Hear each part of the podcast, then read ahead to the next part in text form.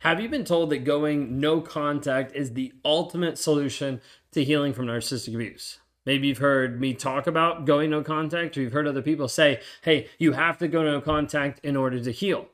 And while there's parts of that are true, sometimes it also gets misconstrued, and people talk about no contact is the only way to heal, or no contact will make you heal, almost like it's a guarantee that once you go no contact, healing will ensue. Well, while it's a common strategy, there's more to the healing process than just cutting off contact. Now, is it helpful? Is it essential? Does it help? Yes, absolutely. And we're going to talk about that. But I want you to understand that no contact alone will not heal you and will not fix the problems that you're going to have come up in your life based on being involved in a toxic, narcissistic, abusive relationship and all the pain and the emotional trauma that comes from being with that person. If you guys are new here, my name is Ben Taylor. I'm a self aware narcissist on this channel to provide awareness about narcissistic abuse. My goal is to provide the tools that you can use on a day to day basis to break free of the emotional ties, the trauma bond, the rumination, the intrusive thoughts, the things that are keeping you tied to that toxic person. Some of the tools that I use on a day to day basis are integrated into the Clarity Challenge. 45 day clarity challenge, a process to help get you free mentally and emotionally from the abuse that you're currently in. I want to be able to provide that opportunity. You can go to claritychallenge.net to be able to learn more about that. When we talk about this myth of going no contact, of why it alone won't heal you, need you to understand first off the unseen wounds. Like understanding the deep emotional scars that happen in narcissistic abuse. It leaves these giant gaps, these giant wounds that are not just going to be healed by going no contact. I mean, no contact helps in the aspect of it avoids ongoing abuse.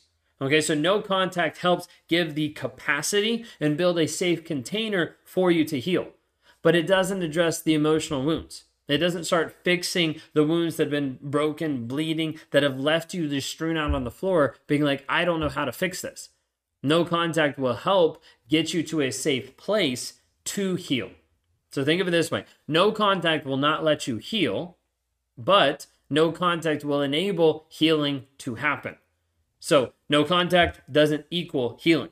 The reason why I say that is because there's a lot of people that have been no contact for a long period of time and still aren't healed because they haven't done the work emotionally and mentally to be able to work through and process the pain that they've gone through. They've just got no contact and been like, it'll be fine. I'll just move on. Time will happen and I'll be fine. Because, because they're thinking that no contact is going to heal them. No contact alone does not heal you. Okay? You're going to experience a range of different emotions low self esteem, anxiety, long after cutting off ties to the narcissist if there's not more work done. Healing requires acknowledging and understanding these emotional scars rather than just relying on the physical distance or the no contact piece. It has to be more. It has to be more of what's going on inside you, mentally, emotionally, inside your heart. Because we don't work through those things, it's not really going to change anything. Think of it this way: like you've broken off contact with your with your partner. Besides having giant distance in between, you're still struggling. And you're like, I should be farther along. I should be fixed. I should be healed. And you start to put put yourself down, beat yourself up.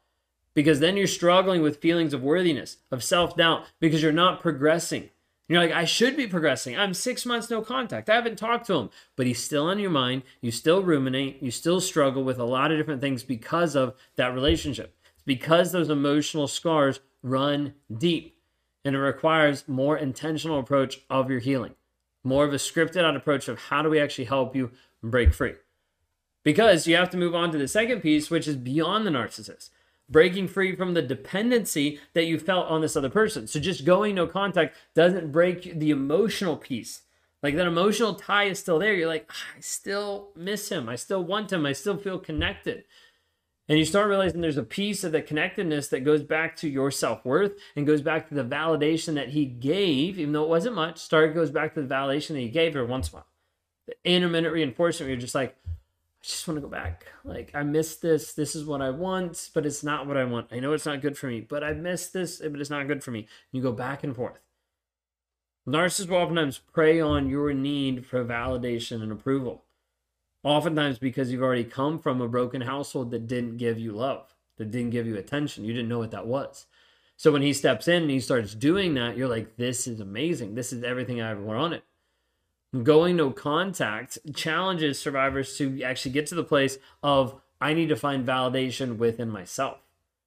This is one of the hardest pieces. We do this with closure because people are like, the narcissist didn't give me closure. He's not going to give you closure. Closure comes from you. And also the validation piece of like, well, I don't think I'm good enough. Well, you don't think you're good enough because you put all of your value into what he says about you and he told you you weren't good enough, which is why you don't feel good enough. When in reality, you've been doing a lot of life on your own for a long period of time. So you might be thinking, like, I don't know how I can actually do this on my own without him. How can I make it? You've already been doing it on your own for a long period of time because he hasn't shown up in the relationship. He hasn't shown up for the kids. He hasn't showed up for you mentally, emotionally, financially. Like there's multiple ways that this goes ha- goes on, but until you see it, you don't see it. Hopefully that makes sense. Like this whole goal is to be able to help transition the dependency to self-reliance versus it being on the narcissist. This is the part that we focus on in the first half of your healing journey. It's like, how do we actually help you process the things that have happened and help you slowly start to turn the page of it not being reliant on the narcissist, but it be relying on you? And then we move into the growth mindset and we're able to accelerate you because at that point, you're not looking for that external validation from him, from me, from a therapist, from friends and family members, from your work, from your job, like all different things like that. Like, then it comes down to you. How are you showing up today on a day to day basis? Think of it this way you stopped communicating with him. Like you haven't had communication for a period of time, but you're struggling through the loneliness. And you're struggling of like, well, maybe I need to find validation somewhere else. So you get into another relationship. And that relationship slowly turns into a toxic one as well because you didn't take the time to heal. Like this happens so often that someone's like, yeah, this kind of might be a cycle. And I'm like, well, talk to me about it. And they're like, well, probably out of the last six relationships, like five of them are narcissists. I'm like, that's all right. We see that. We see that a lot because people start getting comfortable with that type of toxicity so that it feels normal. This is why when you've gone out and you've tried to date and you find a guy that you know logically, this is a good person, wholesome, great, like actually loves and cares about me, and you throw it away because it doesn't feel safe. Not that it wasn't safe, but it doesn't feel safe. It feels too peaceful. It feels boring. It feels like there's not like like it's more should be there. Because oftentimes you're addicted to the chaos and the validation that comes from a toxic person. Bringing it back to you and helping it come back to you is essential to address the things that really matter. Addressing the core beliefs about you and addressing your self image. This is what we have to do next. We have to work on unraveling the distortion the distorted beliefs that you have because narcissistic abuse distorts your self image. It makes you think that you're not worthy. It makes you think that you're not good enough. It, it impacts the core beliefs, which no contact can't fix. No contact just gives you the space, the container, the capacity to start working through it. The impact of narcissistic abuse goes beyond the surface level, it affects you deep down. We talked about the emotional scars, but it affects you deep down in your beliefs about you you start to feel like you're not good enough based on how he treated you, based on what he said, based on what he did. When reality, your worth has to do with how you show up on a day to day basis, not on someone else's validation or talking about you. The thing is, sometimes people think if I go no contact, I'll build that back. That'll be there. And while no contact gives you the space to do it, it doesn't guarantee that it's actually going to happen.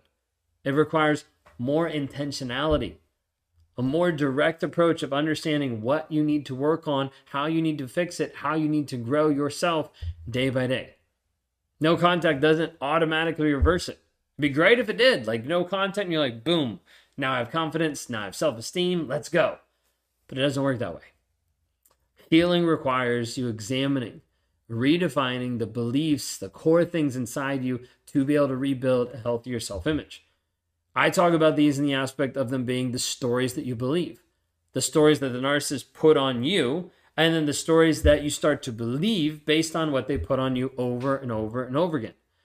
Like you've gone no contact, you're you're separated, you've been separated for 2 weeks, 6 months, whatever it may be, but despite the physical separation, you're still struggling with guilt, with unworthiness, with self-esteem, with confidence because we have to be able to challenge these these distorted beliefs, these stories you're telling yourself that you started to believe and you started to tell yourself, where after the relationship, you're still doing the narcissist job for them.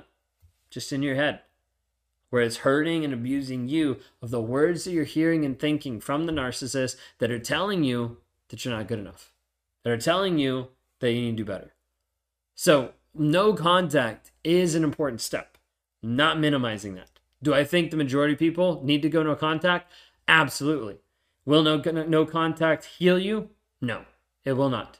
But it will give you the capacity, the container for healing for you to move forward. Going no contact will give you that opportunity, but healing from narcissistic abuse involves a multifaceted approach of being able to work through the story that you're telling yourself, being able to really rebuild your worth, to, being able to rebuild your direction, your boundaries, your vision, your values. All these things are essential in helping you step into who you're actually called to be. If you want to see how I work with people and how we talk through this, go to escapetoxicity.com today. It's a seven day challenge for $7, gives you access to community, over 25 plus videos, daily reading, daily homework, daily assignments you're going to do to help you start to invest back into you. We want to walk you through that process first and foremost so you can graduate into the Clarity Challenge and start breaking free. Drastically breaking free with the tools we provide there so you can see how this works and how it's worked for hundreds of people that have gone through that challenge. So, would love to be able to help you out with that. You can go to escapetoxicity.com today to start your healing. If this video has been helpful, watch some of the other videos that are on the screen and share this with someone else today that might be struggling in the same aspect of going no contact.